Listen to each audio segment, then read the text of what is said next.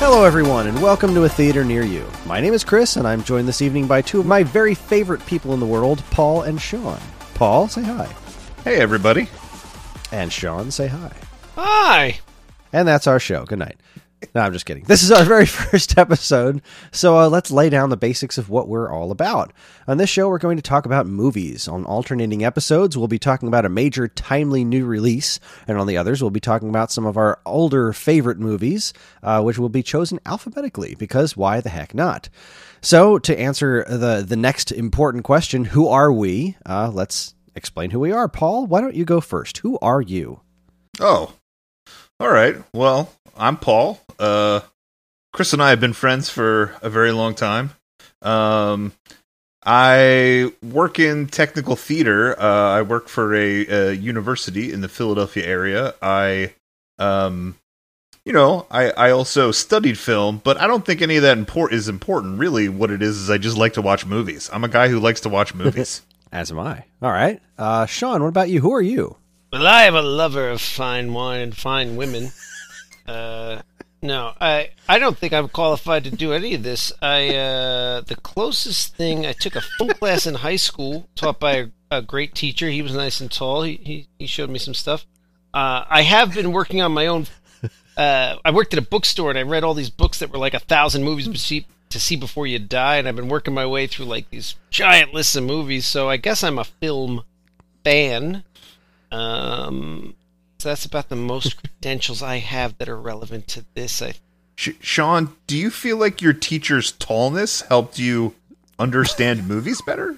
I do. You know what? If you've got a short teacher, it's real easy to just ignore them. But when someone's like, this guy was like seven, seven, six, he was a professional basketball player before being a teacher. So like when he talks, you listen.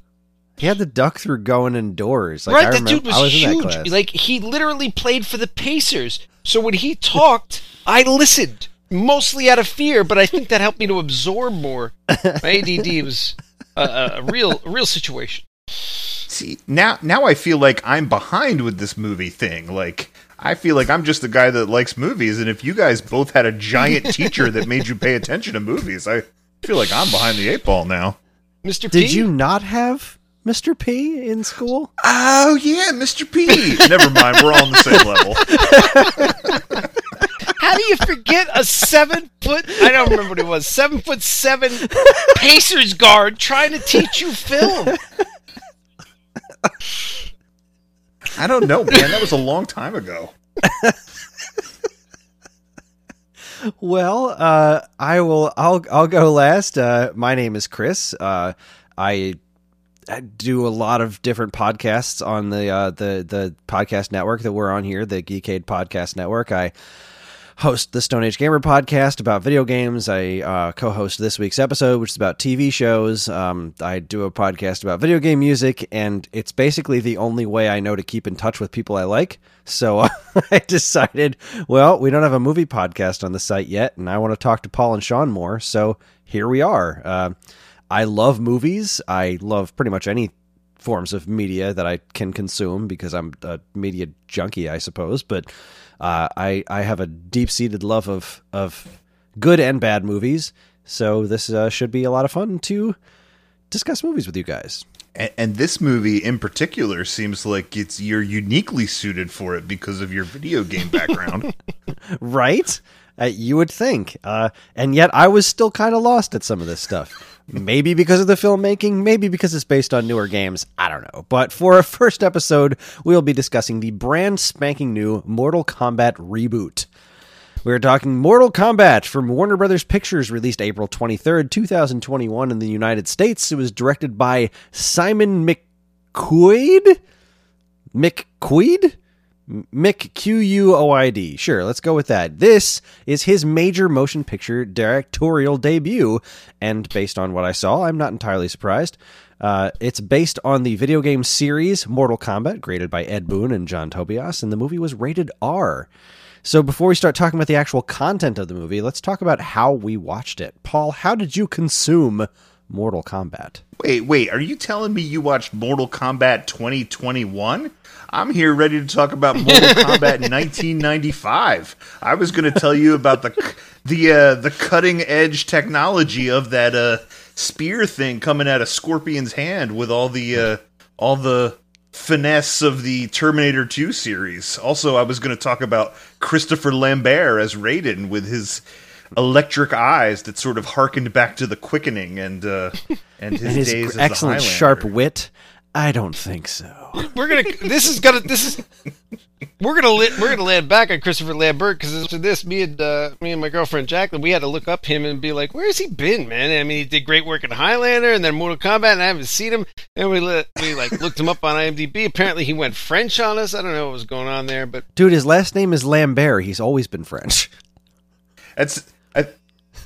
I think that says a lot about uh, how Sean felt about the movie that he spent it thinking about what Look, Christopher when I say might be when. I say we looked into that, I mean like we know, like we we did some research. Apparently, he was actually born in America and moved to France when he was like two.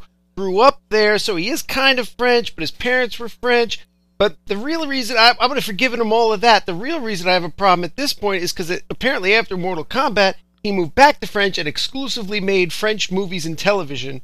Which really, like, if you're French and American, uh, you know, and you choose to move back there and just shun us, then I, I'm, I know, I got to turn against you at this point. I, I would have let it go before that, but now it's like, well, you're dead. I, I guess it makes you uniquely suited to play a guy from the Highlands of Scotland and also an Asian character that shoots lightning from his hands. There are a few casting uh, directors that should be fired harder or faster than that man. Although I loved it, it's also the best part of that movie. It's weird.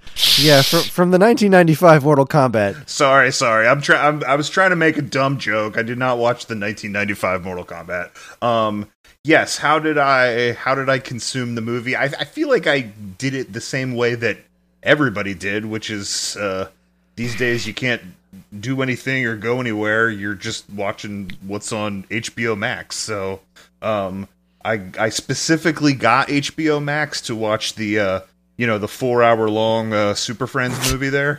Um, so Yeah. uh, so you know after that I said, well, I guess I'm keeping this for the summer because uh, you know I want to be able to watch new releases this summer. So um, I I didn't even really know that Mortal Kombat was coming out. Like I this was not really on my radar.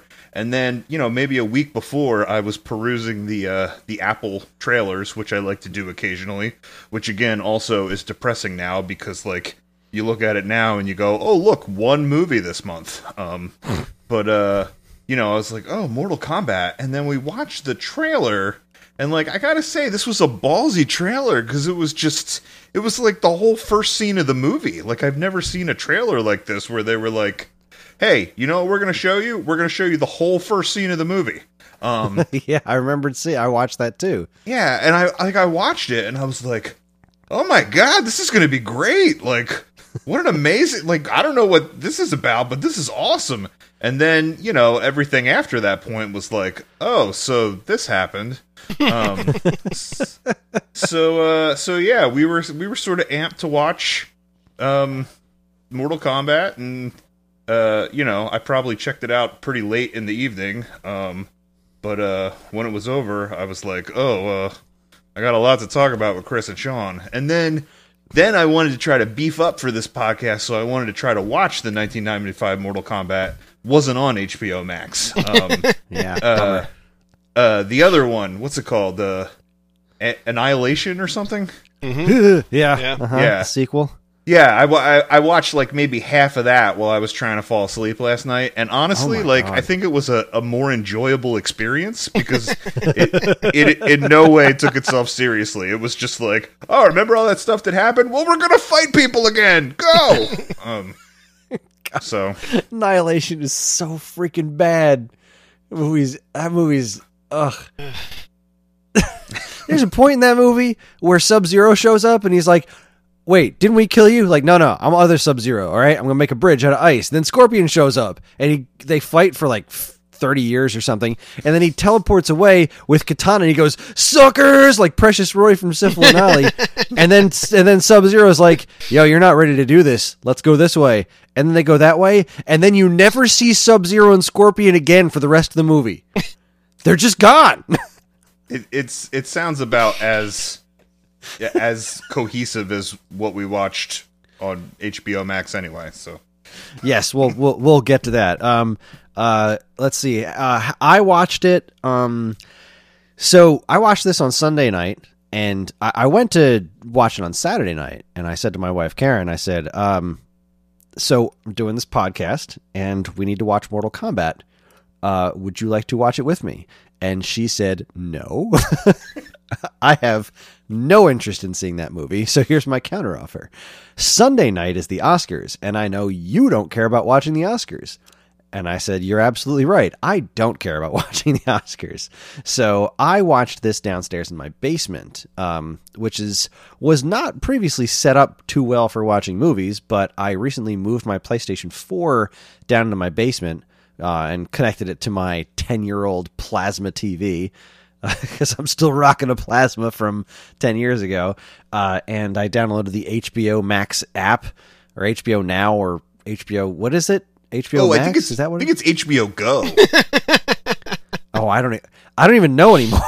There's like four different HBO apps. Either way, I downloaded the HBO, the current HBO app, HBO Guess. uh, and I booted it up on my PlayStation 4. HBO OBH. I don't know. Why not? Uh, I didn't have any snacks. I watched it alone. I did have a glass of chocolate milk, uh, and that was pretty much it. I watched it alone by myself, uh, and then when it was over, I sat in silence for a moment, and it just kind of absorbed what I watched. And then I went upstairs and uh, I had a quick chat with Karen, and then she said something about uh, some actress doing a butt dance or something on the Oscars, and I said, "All right, I'm out. I'm going to go upstairs and read comic books and go to sleep." And then I did. Uh, how about you, Sean? How did you, how did you watch the Uh, movie? so I started to watch it uh, during the workday because uh, COVID, and uh, I got downtime. And I got like two minutes in, and my girlfriend walked out because she works in the bedroom and I work in the living room. Because I don't know, it's COVID. And she was like, "Hey, I wanted to watch that." And I was like, "That can't be right. What you're saying can't be. You want to watch Mortal Kombat?" I didn't even think to ask her. And she was like, "Yeah, yeah. I, I think I like the first one with Christopher Lambert." And that's when we started talking about Christopher Lambert. And then the I was like, all right, I'll wait till dinner time. You'll be done work at five. So then we sat in front of our TV in our living room, which is like a, I don't know, maybe 49 or 51 inches, a, you know, decent sized TV that we got from the arcade. We paid for it with tickets that we won playing video games in the arcade down in LBI. Uh, that was our first big joint purchase. It took a lot of video gaming to get to the, you know, they have it up on the wall. They don't expect anybody to buy it. But if you just sit there all day with hundreds of dollars and spend way more than that 51 inch Samsung is worth, it was probably a $400 TV. We probably dropped $700, $800 in video games to get enough tickets. But the, uh, we watched it on that TV, uh, HBO Max, of course, because nobody can go to the theater. And it makes me think that pre COVID, um, I stopped going to the theater. I like I, I am I'm, I'm a movie fan. I, I I intake a lot of movies, and uh, I stopped going to the theater for anything that didn't have big special effects, like the the Marvel superhero movies and something like this, Mortal Kombat. When I when I would go see this, I would go to the theater because that's what the theater I feel increases. Your Jurassic Parks, your Marvel movies, things with big special effects. Anything else, comedies, dramas, anything like that, I'd rather watch at home on my couch uh, comfortable and just you know I don't need a I don't need a giant screen or great sound effects where I can feel the T Rex stomping or whatever. But this is this is the type of movie I would have gone to the theater for. I think it would have been better because there's special effects and fight scenes. But we sat there on the couch and watched it. Uh, snack wise, it was about dinner time, so like we got about halfway through the movie, picked the slow scene, stopped it, and and got our dinner out of the kitchen. It was some sort of Asian shrimp dish. It was pretty good. I guess I don't know, whatever. uh, I probably had a beer or two while I was watching it. It's, you know, that, that's how I intook this movie. Intook. That's what I'm going with. I thought I thought you were gonna say I won't go to the theater for anything anymore that doesn't have Christopher Lambert in it. Drawing a hard line there. I, I'm also I'm also really impressed that the thing that you said was your first big purchase was bought completely with tickets. Could you imagine me being with a girl and the story being anything different than that. Like, obviously, we're not going to house together or buy anything together until we can do it with video game tickets. Like, that's that's step one. I, I mean, I, s- I suppose I wouldn't expect anything less of you. I, I also suppose that I believe that we've. I also suppose that we've come a long way because, like, wasn't it that you and me that went? Um, I think we went to something, uh, you know, game place in LBI or something like that, and all we could afford was like a little plastic football, and then we set up like a sharing thing where you got it one weekend and I got it another weekend. Like, wasn't that you and me that did That that? might have been. That sounds about right. If I had to guess back in the day, that was probably Ocean City or Wildwood. But you know, because LBI Right, was a little right. ritzy when we were young. But that's uh, that all checks So out. who has the plastic football now? It's my turn, and Paul's holding out. I'll I'll get it to you as soon as I can. Sean. So um, here, here's what happened with me. As soon as I finished the movie, I, I had a thought that kind of made me sad because uh, I didn't hate the movie. I, I also can't say that I really enjoyed it all that much, but I didn't hate it. But I went upstairs and I sat down next to Karen and I said, "I can't believe I'm saying this, but I mean I mean this legitimately. The original Mortal Kombat was a better movie. Like it's not uh, the original Mortal Kombat is it, it's it's pure cheese. It's a giant block of cheddar. It's but as you a don't movie, like cheddar? I love cheddar. I, I I love cheddar and I I love the original Mortal Kombat movie. It's not good, but it it functions as a movie. It sets up characters. It gives you their motivations. It follows through with them. It tells a cohesive story, air quotes there, uh, and then it then it concludes, and that's the thing that it does. This movie was just. I loved that intro, like the whole be- beginning thing. Uh, Paul saw was all, oh, "This is cool. You got the, the ninjas and the, the they're all killing each other, and this is this is going to be a good movie, right?" And then the next scene, it was like, okay, but what happened to these guys? All right, well, uh, this is clearly going to connect to these guys in some way, shape, or form with uh, this really boring MMA fighter. Uh, and then, like, they just kept going away and away. And then we didn't see Scorpion again until, like, the end of the movie. Yeah, um, uh, I, I almost felt like they made that thing the trailer purposely to trick us because it wasn't like any other part of the movie. Uh, number one, um, you know, it it it sort of made me think that there was going to be oh I don't know characters that we invest in and care about. Also, like, are those guys the the guys that played Scorpion and Sub Zero? Like, they look like they might have been like trained martial arts like fighters. Like the the one guy that was Scorpion, I've seen him in other stuff. Like I've seen him in like Westworld when they go to the like samurai area. Like is that is that true? Are those are those Well, let's see. Uh, Sub Zero was played by Joe Taslim.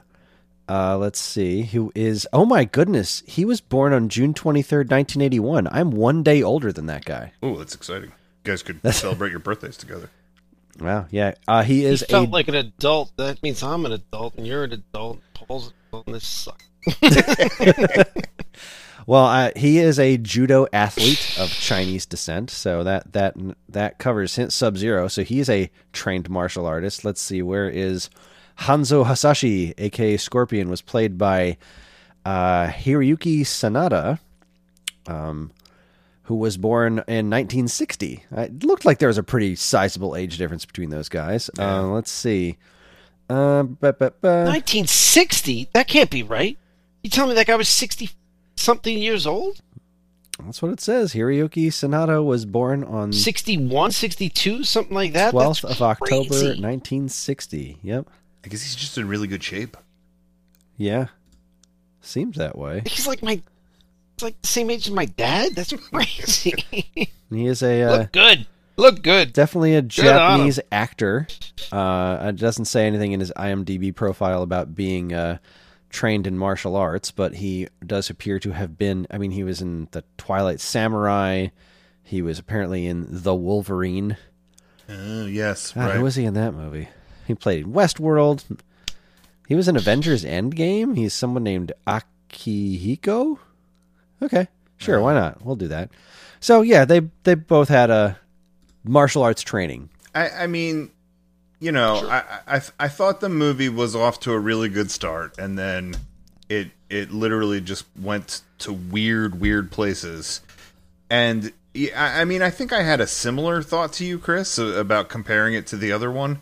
Um, but you know, I started thinking like, what was it that I was expecting out of this movie? And then I was sort of left with the question, like, well, what's the plot of the video game? Like, like did I was I expecting something out of this? Because there's a plot to the video game.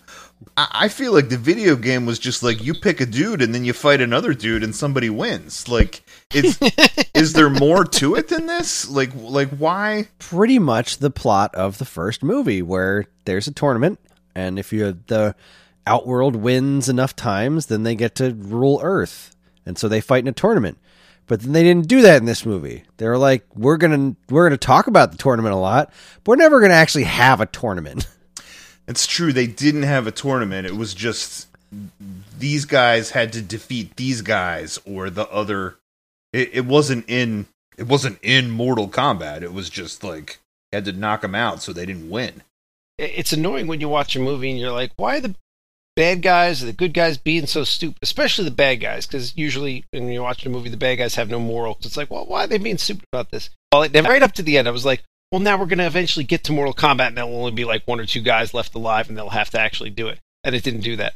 But the uh, I did appreciate the fact that the bad guys were just like, fuck it, let's just go, we're just gonna go kill everybody before the contest even begins. And I'm like, that's what a bad guy would do. This makes way more sense. So, like, I really did appreciate the, uh, screw the tournament, there's probably rules and stuff we gotta follow. There's gonna be like a referee. No, no, no, let's just go kill them cheater style way ahead of time. Like, I don't know. I liked that. Well, they did that in the original movie too. Right, yeah, they went In, after in the original movie, Shang Tsung sicked uh, Scorpion and Sub Zero on him, and Raiden was just like, "No, no, you can't do this. I can, I can, because I'm Lord Raiden. I'm the Thunder God. I will stop this from happening." And so they ha- they had a, a MacGuffin built in to make them do the tournament. So they they and I can't believe I'm talking about the 1995 Mortal Kombat movie being more well thought out than this because they were just like, no, we're just going to cheat this whole time. Like, yes, I appreciate that, that they want to cheat the whole time, but it doesn't make it for a more interesting movie because now it's just like, well, now it's just the good guys are on the ropes the whole time. And I have not learned to care about these good guys nearly enough to care that they're on the ropes. Like, that what's his name uh um what was my my friend my friend Jared referred to him as Party City Colossus uh because he had the armor the armor that looked like a Party City costume of Colossus uh which we'll we'll get to that in a bit. I could not have cared less about him. He was like dead fish on the screen the whole time. And then we meet Sonya Are, are you you're speaking of our main character Cole Young? Is that right? Yes, our our our main character Cole Young in the Mortal Kombat pantheon of video games, where there's like 150 established characters to choose from, they decide to invent a new one for this movie and make it the main guy. Now, now, hang on, hang on. I want to get into Cole Young. I have a lot of big feelings about Cole Young. Okay, Okay, but right. bef- before we move past this, I feel like you guys are not giving this its proper due, right? Because you have said that there's no rules to this, and that it's like, well, the bad guys just said, "Why don't we kill all the good guys and get it over with?" and that it was just sort of a free for all. That's not accurate.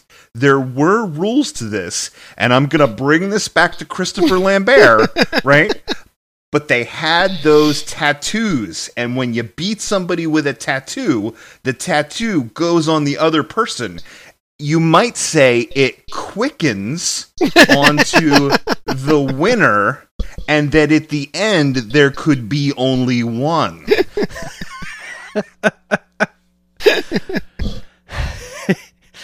There were rules to mortal kombat.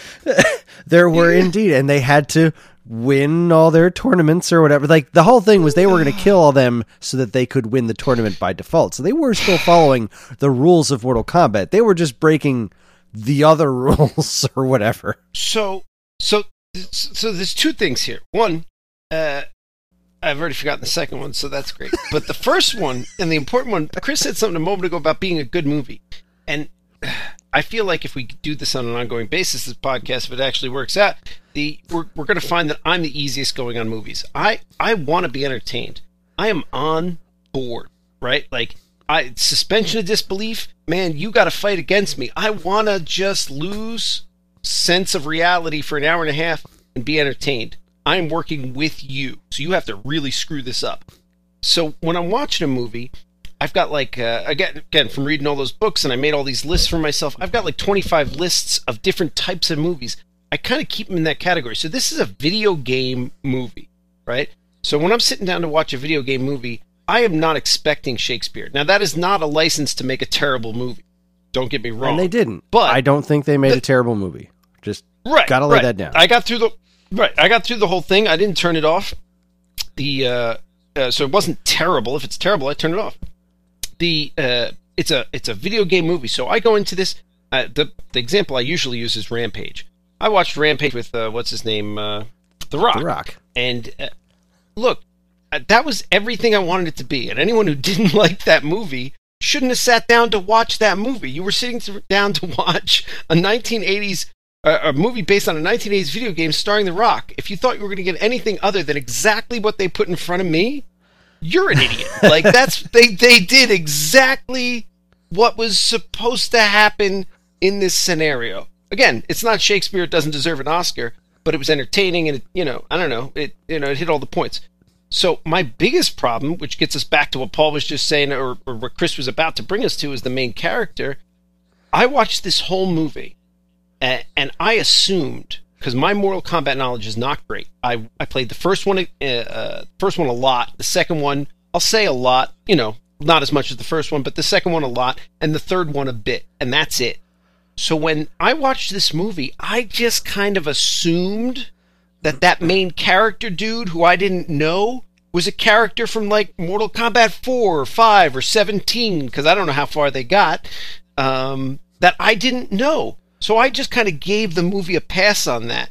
But when you're making a video game movie, especially when you have a cast of characters like Mortal Kombat has to choose from, the fact that you're now saying they made this character up, I I am I just I the I'm appalled. It's hmm. like why there's so you have this many characters to choose from and you made somebody up.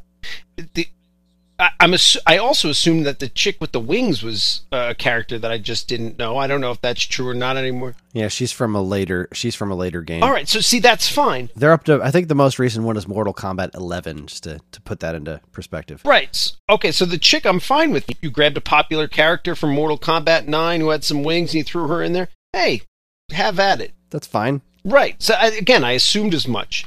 But you're telling me the main character was just completely made up for this movie, and now I'm just like, that's not how you make a video game movie.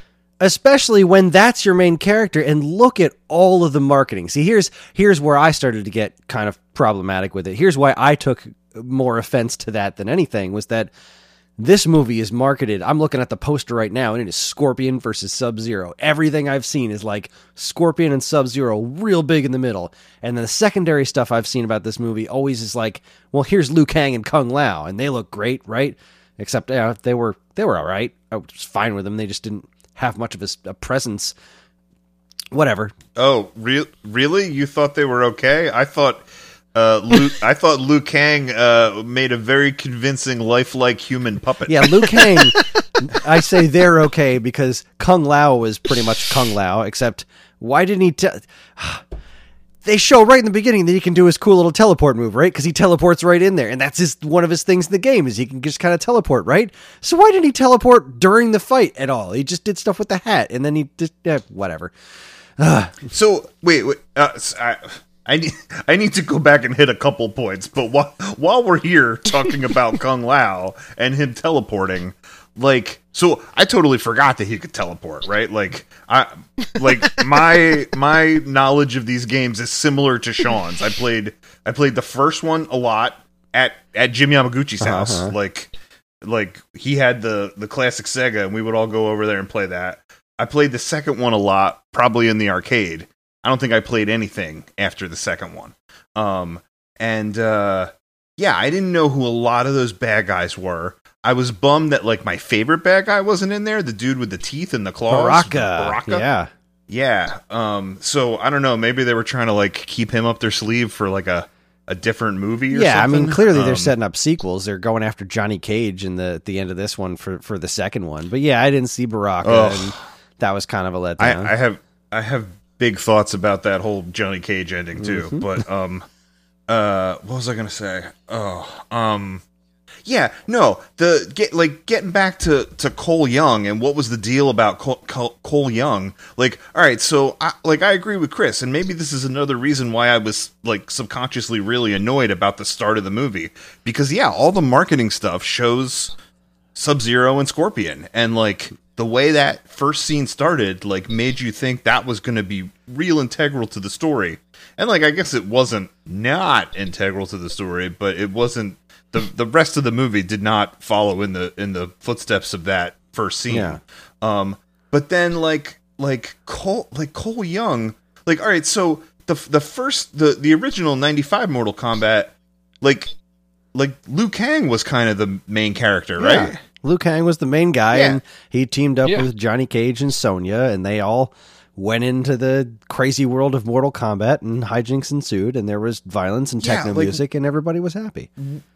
why not have him like wh- like why introduce a new guy to be the guy that you focus on why not have him or why not have i, I don't know um a- a- and and sort of getting back to that whole thing with Liu Kang, who I thought was not great, and and Kung Lao. Yeah, no, Liu Kang was not great. Kung Lao was fine as Kung Lao.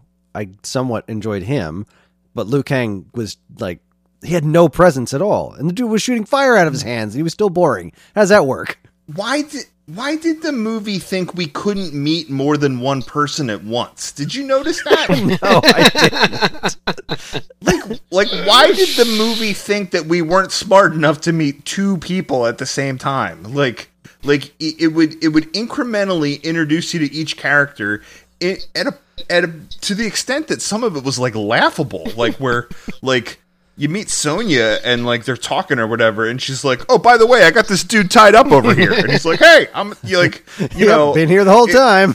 and, and like it was the, it was the same thing with with Kung Lao and and Liu Kang that you know like the movie was trying to tell you that they were connected that they were cousins and that they were both training in this thing at the same time and whatever and like we we had to have Liu Kang sort of show up over that hill with the sun and be all you know like oh I'm Liu Kang and then Kung Lao kind of just like popped up out of nowhere. Like it was it was almost as if they were like, we couldn't introduce you to two people at once, so this guy's gonna just pop in here later. Whereas it was, it was very in strange. the original movie, you had Scorpion and Sub Zero, the deadliest of enemies, but slaves under my power, and that's all you got as far as backstory, and that's all you needed.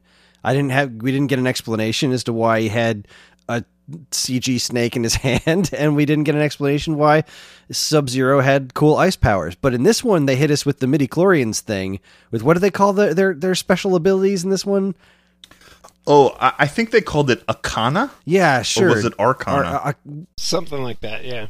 That we did I, did I need do we really need to go through that the whole like they have to find their arcana thing? Like can't we just have it be like we're in this fantastical world of Mortal Kombat. Of course this guy can throw throw fireballs but no no we got to make Kano earn this laser eye thing and then Sonya gets pink rings at the end for reasons and and what was Jack's Ar- Jax's arcana that he can make robot arms bigger how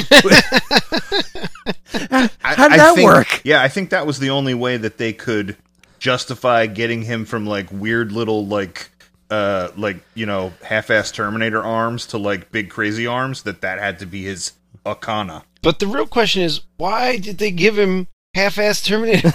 That's the first place. Or why couldn't it just been like an upgrade that he got before the bad guy showed up or something? Like they didn't that doesn't make any sense to me. Like all right, I'm not I'm not to say that every mutant power in X-Men makes sense cuz it just doesn't. But at the end of the day, like what would his arcana have been if he didn't have wimpy robot arms? Like would he have grown robot arms over his regular arms, or would his The regular arms have be ready. super beefy? Like what, what would it have And been? you see, my problem with it isn't even that. My problem's on the other end. Like, whoever put those on him, those weird guys that work there, uh, why did you develop robot arms that like get the sense from the brain but still suck?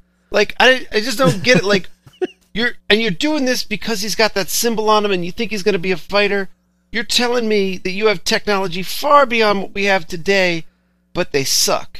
Like it's just like it was instantly. It took signals from his brain, and he could use the arm, but they were tiny and weak and little. Well, you made them tiny and weak and little. Just make them bigger, man.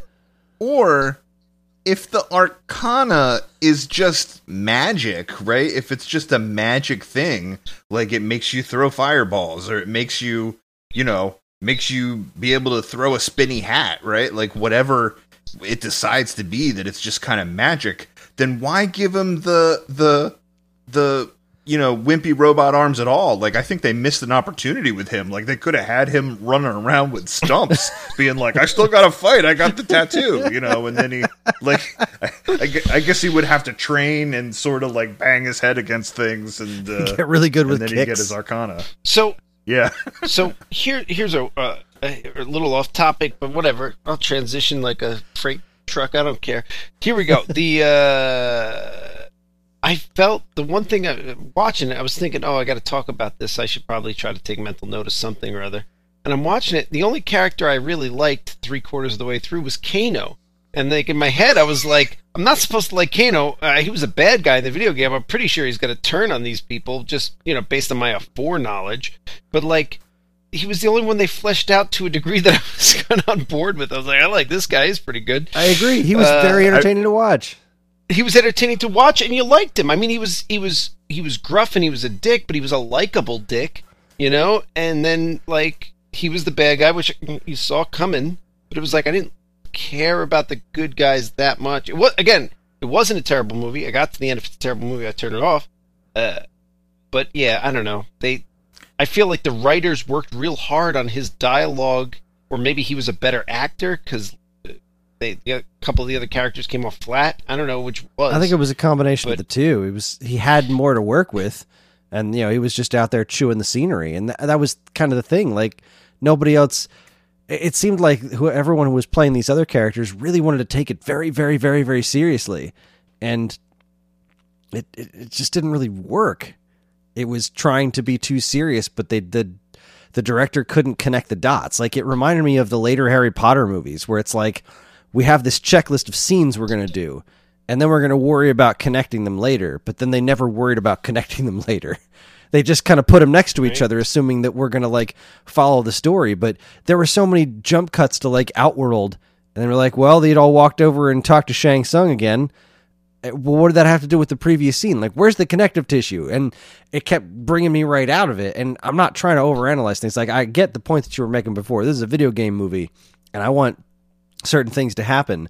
But it was like they wanted to try to transcend beyond just being video game movie and do a bunch of really cool stuff. But they didn't make an entertaining enough movie, like a, a cohesive enough movie in the meantime.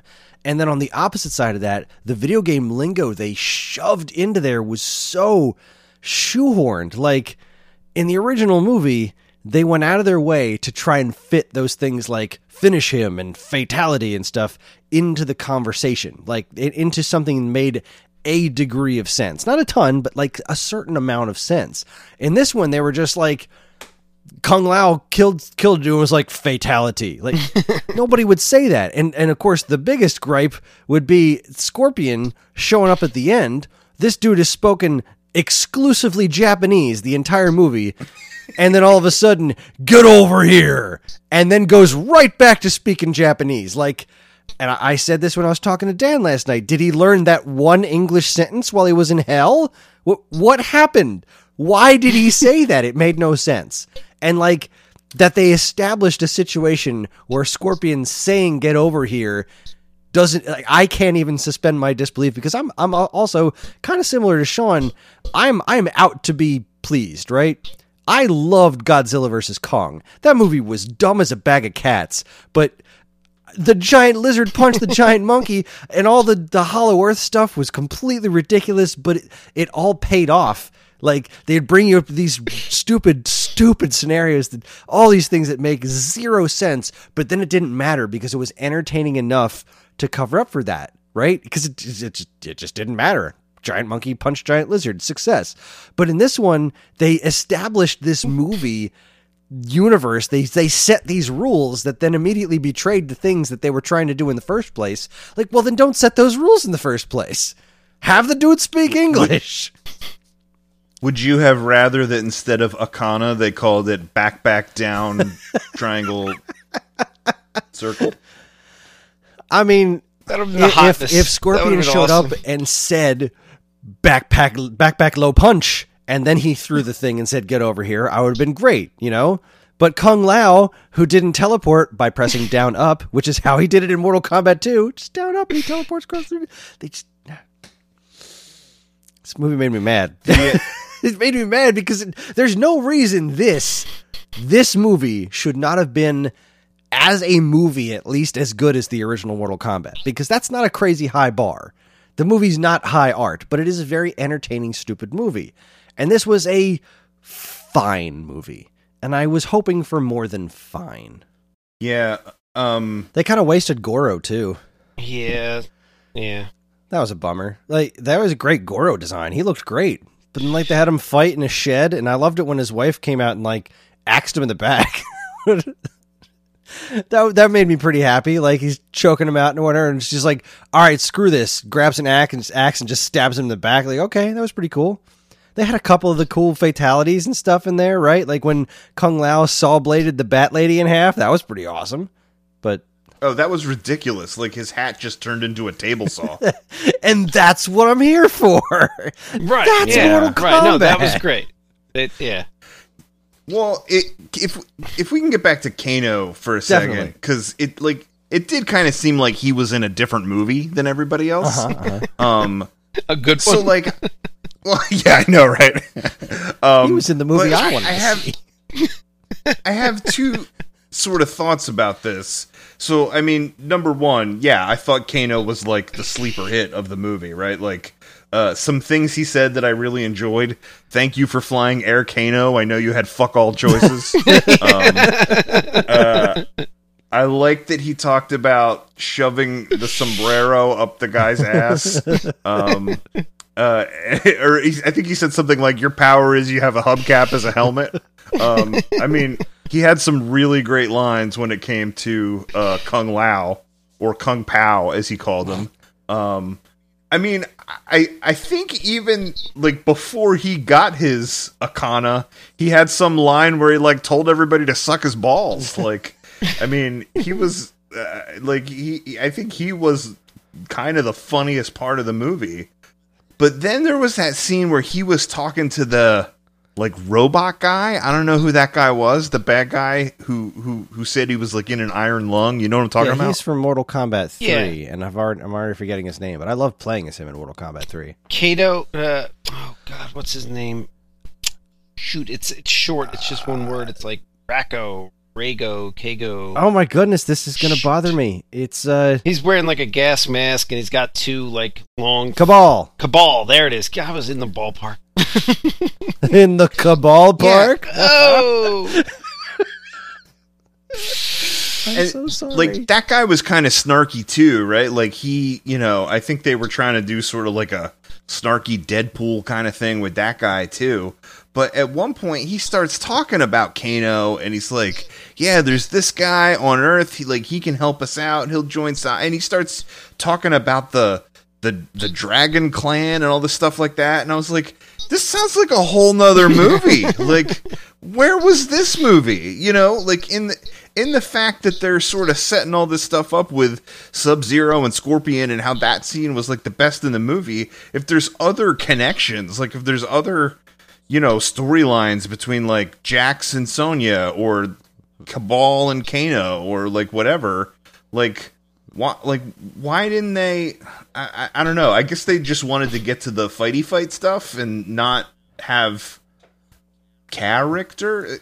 It it it, it just brought me back to what like what was the point of all of it? Like like was the was the point to make a movie or a long video game cutscene. Yeah, because like the only one that they really showed backstory to was Scorpion, who we didn't see till the end of the movie, and Cole, who was like, "Am I supposed to like this guy?" Because you're not showing me anything that makes me like him. He sucks at MMA fighting, I guess. He's good at losing, and he's just kind of bland.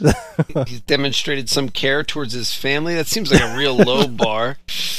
I mean, like, all right, he's not like a I can, the best I can muster is basic human compassion, but he's not exactly likable, and that's that's not what you want out of your main character.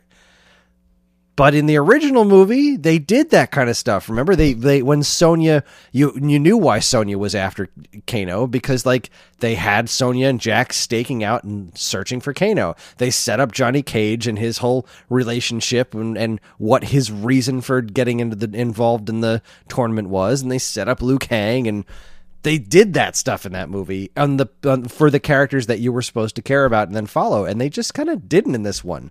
We met Sonya in the middle of the desert, and what was her backstory? She's been looking into this tournament for a while, and there's stuff all over the boards. I guess she's got pictures everywhere, And she's got Kano. and she's got Kano tied up. because why is he tied up there? What who knows?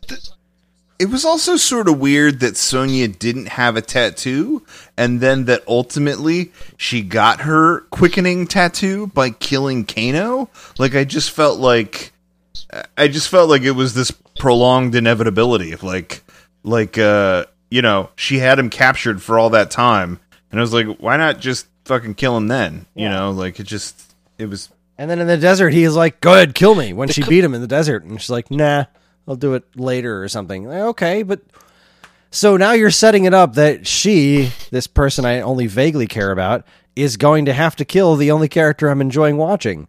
So why are you doing this to me?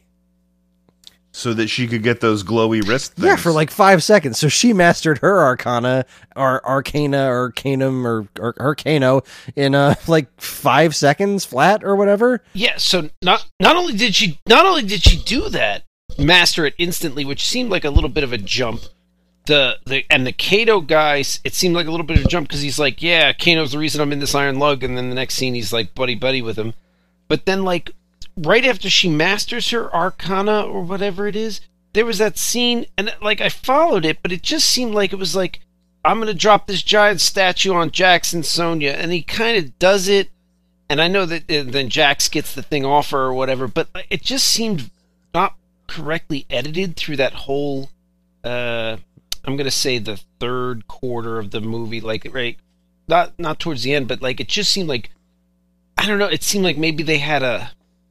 I want to think that they had about another 20 minutes of movie that would have connective tissue and kind of brought all those scenes together more more uh, fluidly. Maybe somebody made them cut them down for for time purposes because it just it felt real herky jerky all through all through that section. Yeah, I, I'm not sure I was really following what was happening, but I wasn't sure if it was because the movie was bad or because I was bored. Does Sonya have those wristbands in the game? In the original Mortal Kombat, and I don't know about any of the sequels, but in the original Mortal Kombat, and I think Mortal Kombat 3, her little projectile move was shooting pink rings out of her hands. okay. I I have a theory about why Johnny Cage wasn't in this movie. like the fact that the the Please tell me it has something to do with punching people in the balls. Yeah, I mean, pretty much. The fact that this Arcana thing was such a big plot point, you know, the fact that, uh, you know, they needed to, like, they needed to train, and then, like, they sort of had to discover it. Like, you know, Kano had to, like, get angry, and then he shot a laser beam out of his eye, and he's like, I could shoot laser beams out of my eye. Like, the, the fact that most of those hero characters had these moments where something happened and then they had to do something heroic that they got their arcana i think they just couldn't really justify that johnny cage's was dipping down and punching in the dick Well, Johnny Cage's was the shadow kick. That was his cool thing, Oh. but like he could also punch people in the nuts. Wait, no, I remember Paul's. I don't remember the sh- what was the shadow kick. It was back forward and kick, and then he would just like slide across the screen on his foot and kick you. like he would he would kind of track across the screen and stay stationary, and then his shadow would kind of Yeah. linger behind him. And he could throw a fireball too, a little green fireball. I just remember he punched you in the dick. Did he? d- Did he punch? Like in the game, would he punch everybody in the crotch, or like did they have the game set up so that he couldn't punch Sonya in the crotch? No, he'd still punch Sonya in the crotch.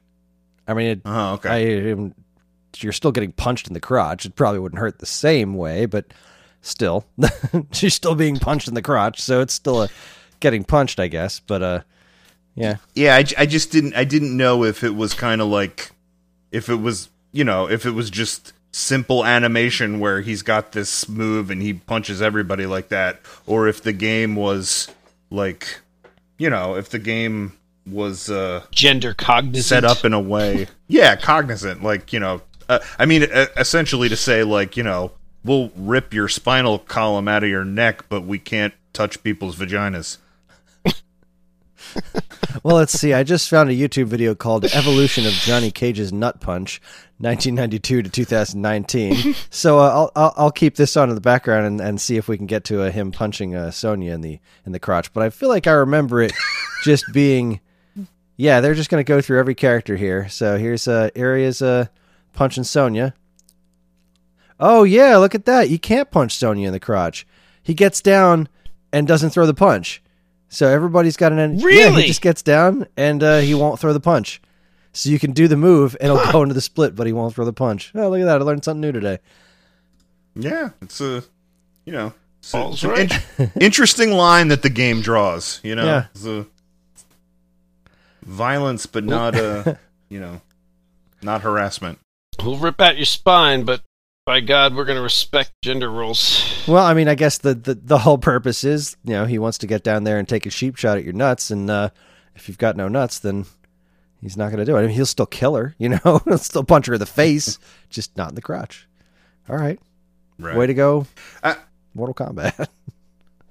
I mean, also sort of like talking about the way that the the game was, you know, cognizant of things, right? That like that they, it, you know, because that early game was, I I feel like it was just so simple, right? It was like, all right, this guy fights that guy, and they do these certain things. I mean, now games are like way more nuanced, but you know, it, it also made me wonder, like we, like we we watched this whole movie where we were supposed to invest in the story between these characters, specifically like Sub Zero and Scorpion, that it's this ancient grudge and that, you know, one guy uh killed the other guy's family and it, you know it's that they're sort of like two sides of the same coin or whatever like is it conceivable with that early game that it was just like they made one guy and then they didn't want to animate another guy so they just colored him yellow Well, that is exactly they were. They were palette swap characters. They, you know, there was the same actor who just did different moves, and they colored him differently in in post production. In fact, I think the same. Oh, geez, the same actor did Scorpion, Sub Zero, Reptile, right? Wasn't that the other guy? Raiden, and Kano. Oh yeah, Reptile too. But like, I think there was like one. There was like three dudes and Sonya were the entire cast of uh, the original Mortal Kombat, and they just you know put them in different costumes and and did it that way right but yeah, there there was but there was backstory. If you uh, on the original arcade machine, if you sat there and what like let it sit there on the the the um, attract screen, where which is what you call an, an arcade game, where it sits there and it shows you different things. You know, every single character would have a little bio, and there was a basic story that Scorpion and Sub Zero were from rival clans, uh, and wanted to kill each other, and you know why Sonya was out to to fight Shang Tsung and who Goro is and stuff. All that information was in the game, and there was a degree of mythology built into all the background in the games. Like there would be these guards in weird outfits in the backgrounds, or there's the hero shrine and the pit, and the the the environment itself was part of the charm of the game. Besides just the over the top violence and the nifty character designs, and that's what you take to make a movie out of, you know. I think that was a mistake for this movie. I think if the game had just been pick a dude and fight, then we could have like made some more better choices with this movie. You know, instead it was like we have to stick to the the mythology of the video game, which is just fucking pick a dude and fight. Well, that's the thing. If they had just stuck to the mythology of the video game, it would have been better. But what the, the the mistake they made was we have to take the mythology of the video game and flesh it out better. And by the time they got to Mortal Kombat 11, obviously it's it's complete and total insanity and it's nonsense, but there's a through line. There's a stupid Hollywood movie baked right in there. All you had to do was that. Just take what's in the game and film it. like that's all they needed to do by the time they got to like Mortal Kombat 11 or whatever they're on right now. Just take this basic story, fill it with fight scenes and go from there. They didn't need to add all this extra nuance and stuff to it because it seemed like the movie was stepping over itself constantly to try to make it seem like this stuff had more gravity than it needed to have. Yellow ninja fight blue ninja. That's awesome. Dude can shoot ice. Dude has roped spear. Yay. This guy shoots fireballs. Awesome. Just do that. You don't need to go any further than that. Yeah. No, I, I, all the Marvel stuff, the the Marvel movies and the the Netflix stuff, especially. I feel like the the thing that they did right is exactly what you just said. They were like, you know, there's like 60 years of story here. If we just, you know, kind of comb our way through it and just do what's already here, it should be fine. And that's that's what they've done. They were like, we don't have to make stuff up. We don't have to add to the mythology. We'll just go grab some of the fan favorites. Like that, if you look at the Daredevil Netflix series, that's what they did. They were like, let's go, just we'll do like his origin story in the Frank Miller run in the '80s, and then like you know, uh, it's like yeah, you you did you took all the, the highlights of the last 60 years of storytelling and you just threw it up on the screen. Done. You don't even need a writer. it's already written. Uh, the Mortal Kombat probably should have done the same thing. There is a whole story. I, I, knew there was a mythos. I knew I didn't know the mythos. I know that I only had the vaguest idea of the mythos from the first uh, two to three games, and that there's been a bunch more. Uh, so I, I, did go in there with a little bit of leeway for him. Again, I assumed that main character was was somebody, and I assumed the wing chick was somebody, and there was one or two others I didn't know. It was, was like that's probably somebody. Uh, I knew about Outworld. I knew about you know the basic gist of it. Um, so I I think I gave the movie a little bit more leeway when I was watching it than it deserved because I was like, look, you gotta you should be placating to your your fan base. You're making a Mortal Kombat movie. First and foremost, you should make the Mortal Kombat fans happy. If you can make a movie that's so good that you're also making the the people who don't know about Mortal Kombat happy, then you've done an uh, you know that's a plus. Good job. But uh, it seems like they they got away from it. They fleshed it out in areas that they didn't need, and then they made up a bunch of stuff. They made a and the main character, come on. And the only the only way in my mind that you could even remotely justify making up the main character with when you have this stable is if tomorrow Mortal Kombat 12 was coming out and that yeah. guy was the main character. That is the only way you can justify that to me. If Mortal Kombat 12 is coming out tomorrow and that dude, I can't remember Cole. his name now, dude with the armor chest and who's got uh, seems like a lot of stuff going on there. I mean, I know some other people have got fireballs and laser eyes, but it seems like he's not only got you know half-ass Colossus, Colossus, but he's also got blades on tonfas, which is a weird weapon, and he's just manifesting them. Uh, it it looked to me like he was made out of noodles and his chest glowed.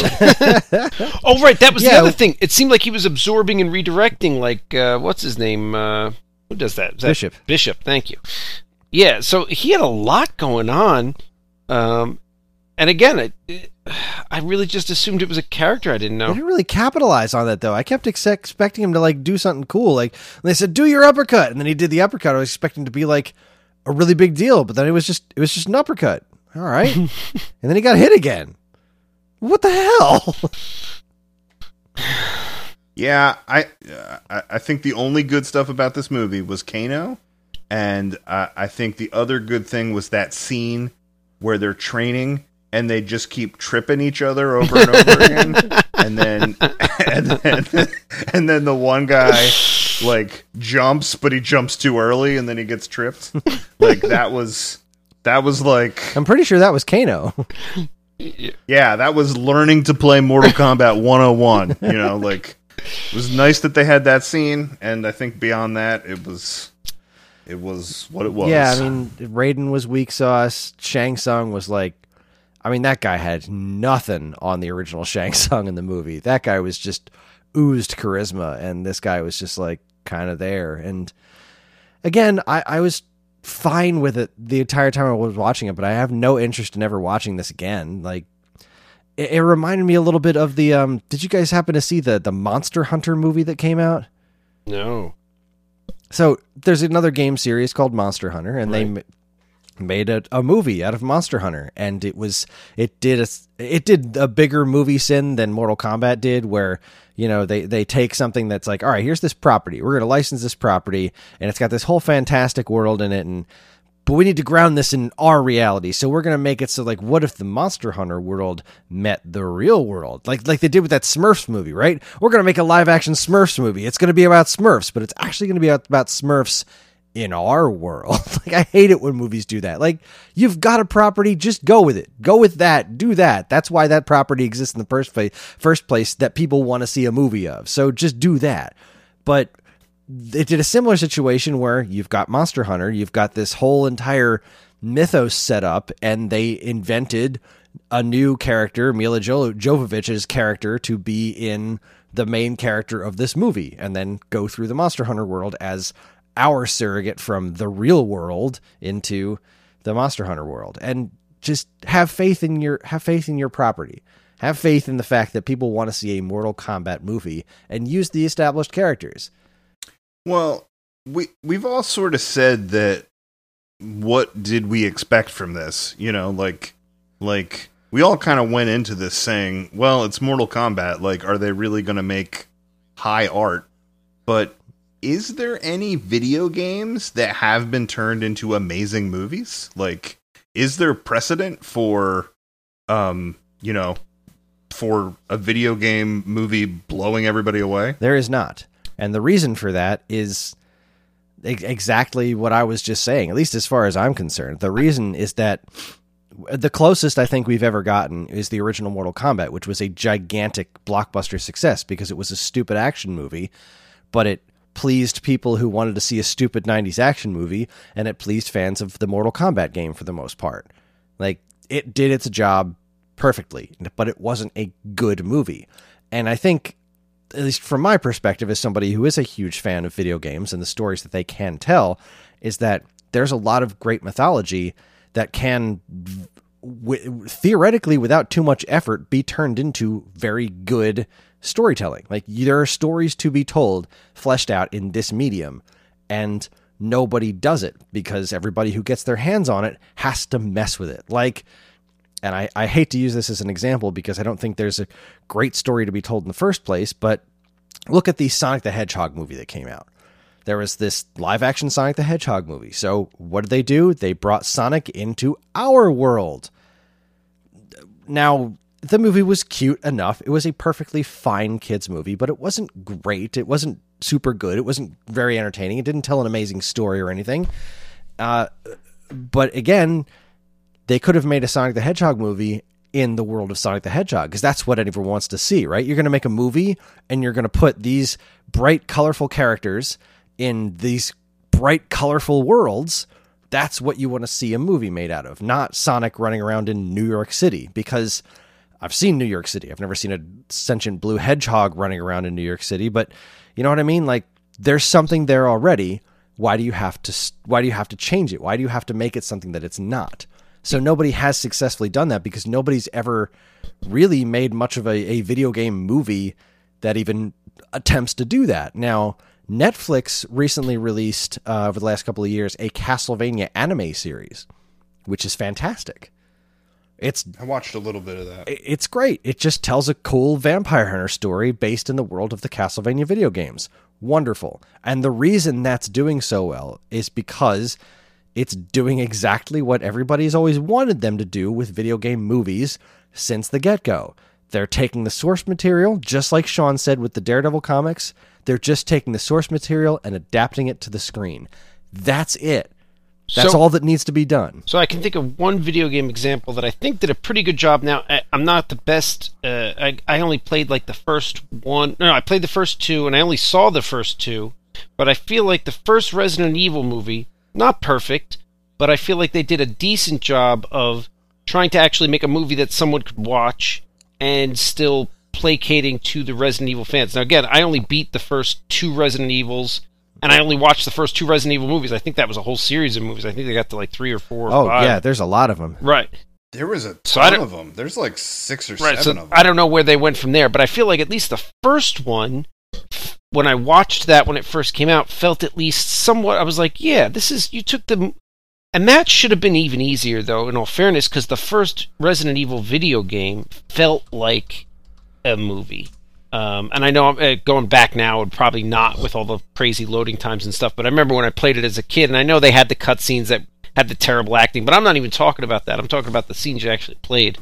Um, that and the Silent Hill, and I think there was a Silent Hill movie that I vaguely remember watching that was just kind of somehow missed the mark. It was like it- they captured the the feel of the game, but somehow missed something else about it. I'm not exactly sure what. I remember I remember not loving it as much, but I, I think the first Resident Evil movie kind of did kind of did what we're talking about in that like it hit all the it hit all the check boxes, which Mortal Kombat did. Somebody said fatality. Somebody said come over here, but it did it in such a way that you weren't like you're you're you're forcing this on me. Like you you got to make a movie that does this. You can't just do this. It's got to be both. But like the the original Resident Evil, now I'm not a huge Resident Evil fan, but I do know this: that Resident Evil from 2002, Milla Jovovich's character is Alice, who is a character invented for the movie. Mm. So they didn't just m- adapt Resident Evil, which would have been great, right? Right. Haunted Mansion, put these characters in there from the game.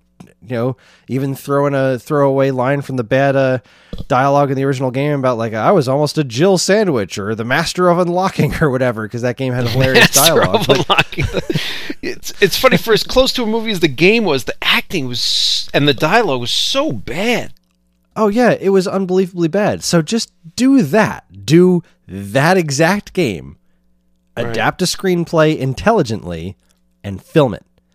Right. That's what you do for a Resident Evil movie, but they didn't. When they did Resident Evil, they invented a whole new thing. Character, and then yeah. as the movies went on, they started to what is it? Resident Evil, Resident Evil Apocalypse, Extinction, Extinction, Afterlife, Retribution, and the final chapter. So there were six movies in total. Holy crap! No, that was it. The second one finally brought in Jill from the first game, right? Because I don't Yeah, think I saw yeah. many past that, and I remember Jill coming in and thinking, "There you go. That's who you should." I didn't understand why. You're right. Yeah.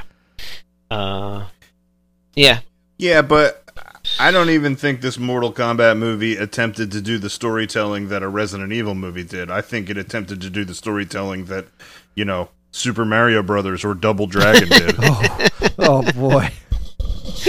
if you ever want to really if you ever want to really like a really good interesting story dive into what happened with the super mario brothers movie just really look into the history of that movie it is fascinating The answer has to be drugs, right? I mean, it's just got to be drugs, druggity drug drugs, and that more that drugs. movie that came out was like the fifth iteration like that movie went through three or four different directors full top to bottom script rewrites like it was all over the place that movie's insane and that story of that movie being made is completely bonkers Well, I can enjoy that movie on a terrible level.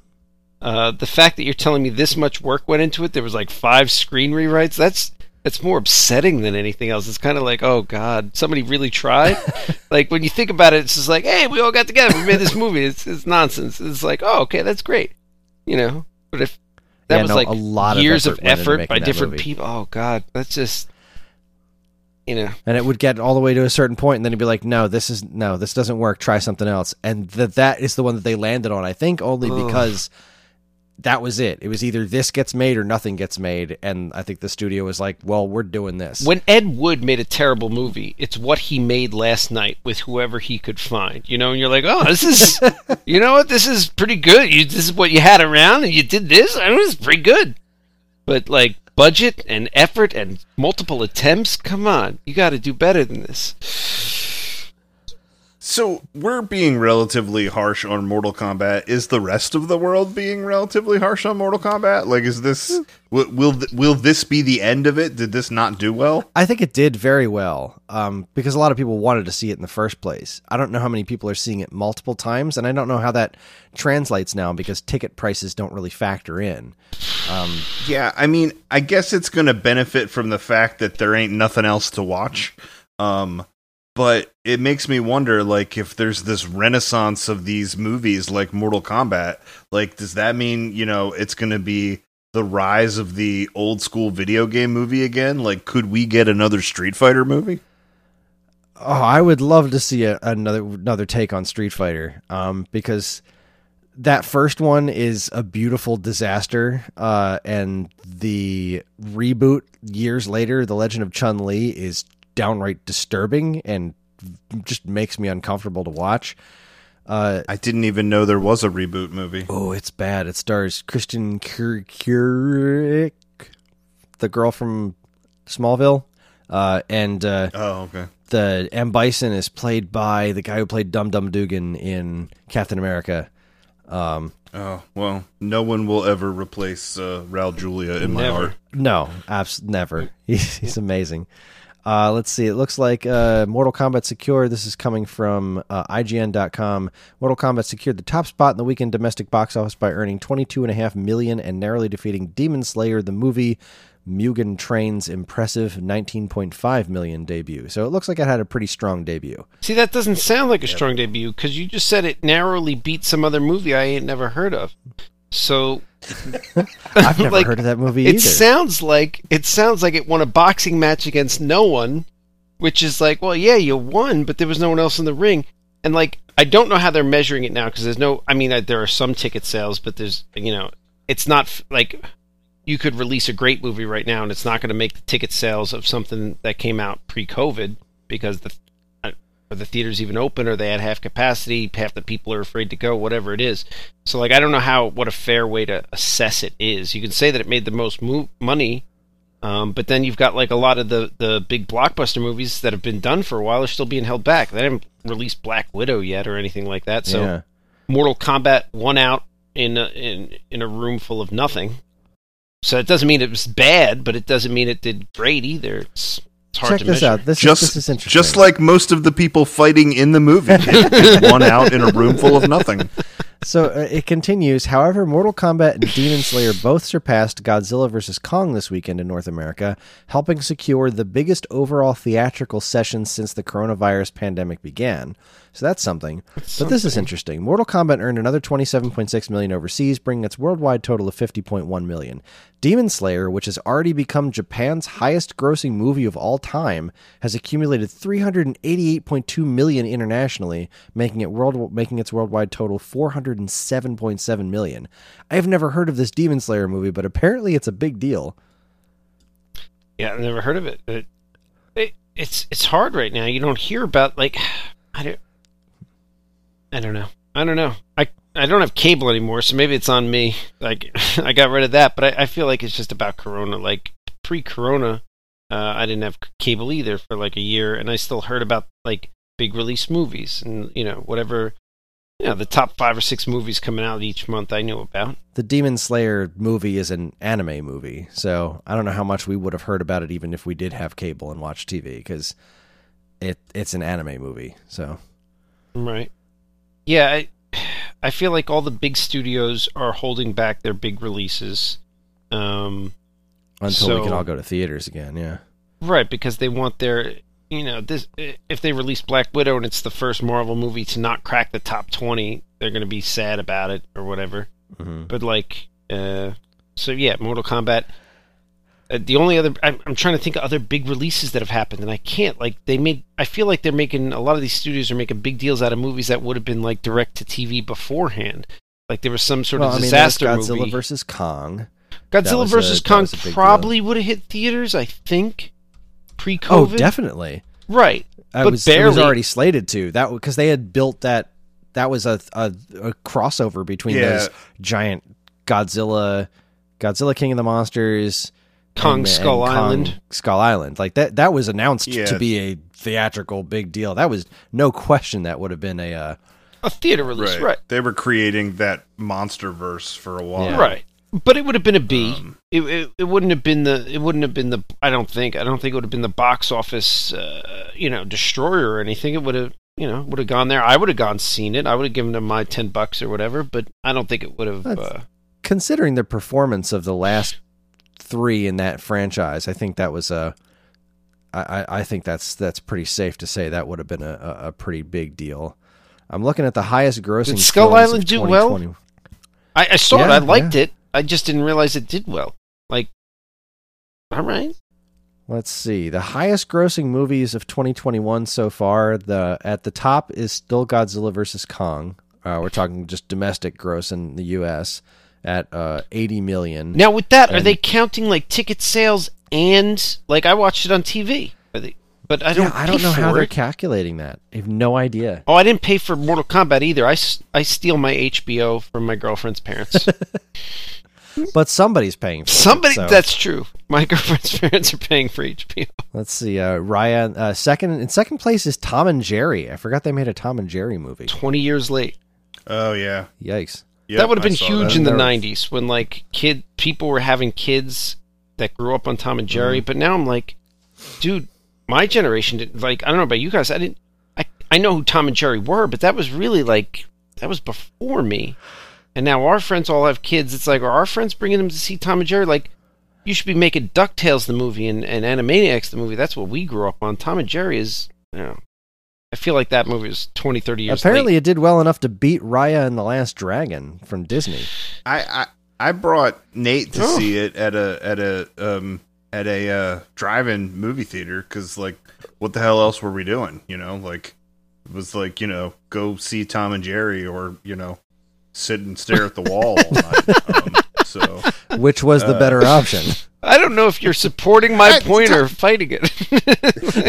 I had the choice of watching this or staring at the wall. We chose to watch it.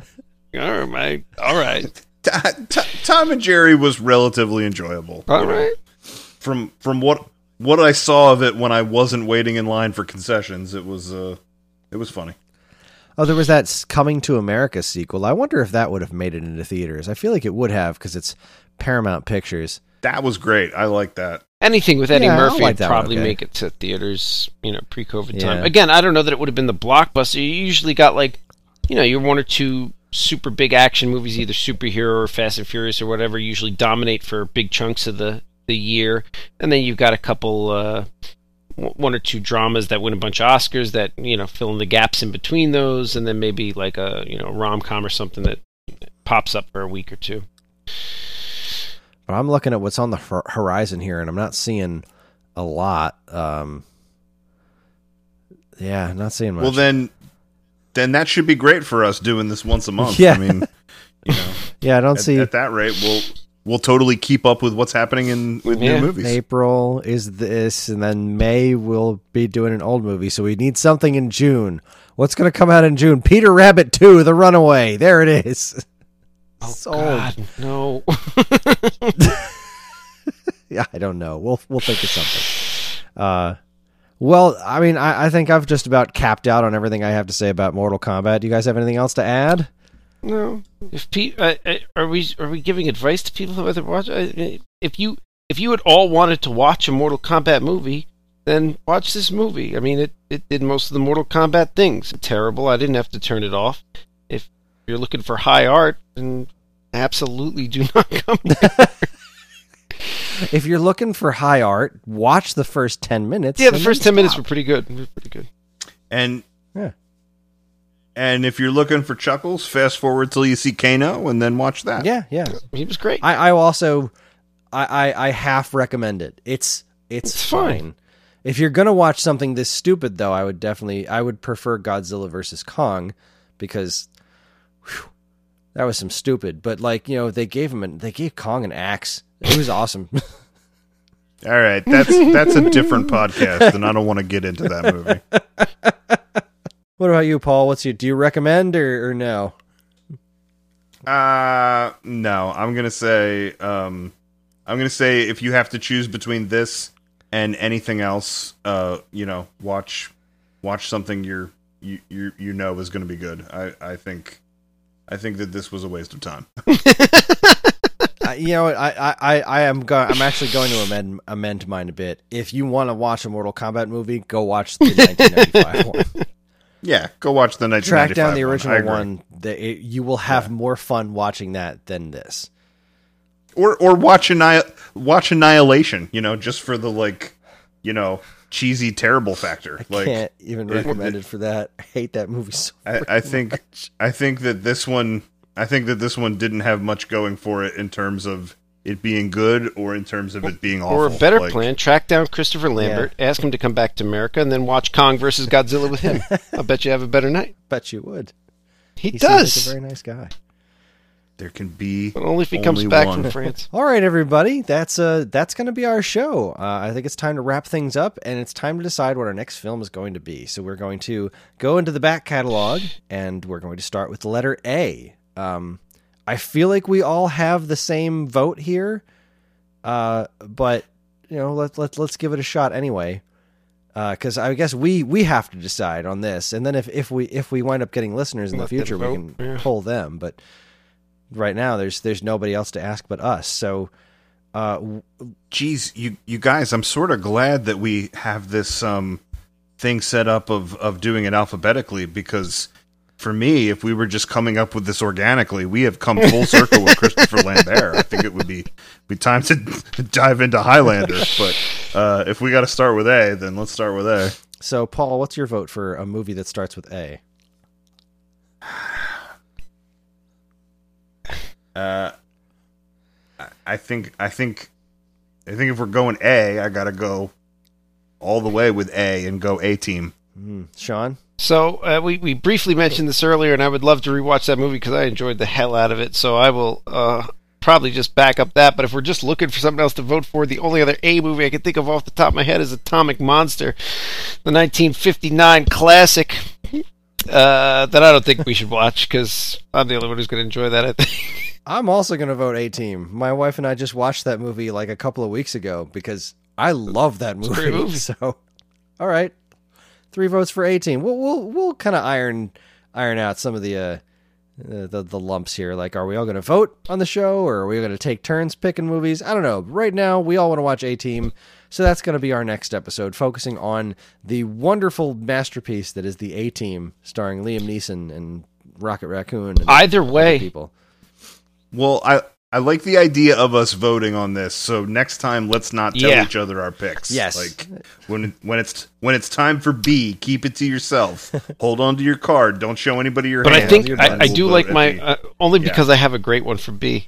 But I think my rule about if it's a an alliteration, I think you win tie breaking authority.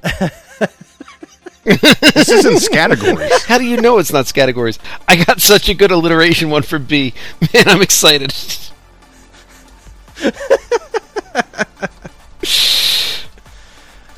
Oh, goodness. All right. Well, uh, that's going to wrap up our show. A Theater Near You is a part of the Geekade Podcast Network. And if you'd like to get in touch with us to share your comments, movie suggestions, or whatever, you can send us an email at mail at geekade.com. We can also be found on most social media outlets and the official Geekade Discord server, all of which can be found in this episode's show notes. Thank you for listening, everybody, and we'll see you next time in the Theater Near You. I'm Kris. Oh, I'm Paul. Thanks for listening. It's been a wonderful night, and don't forget to thank your parents. Good night. Good night.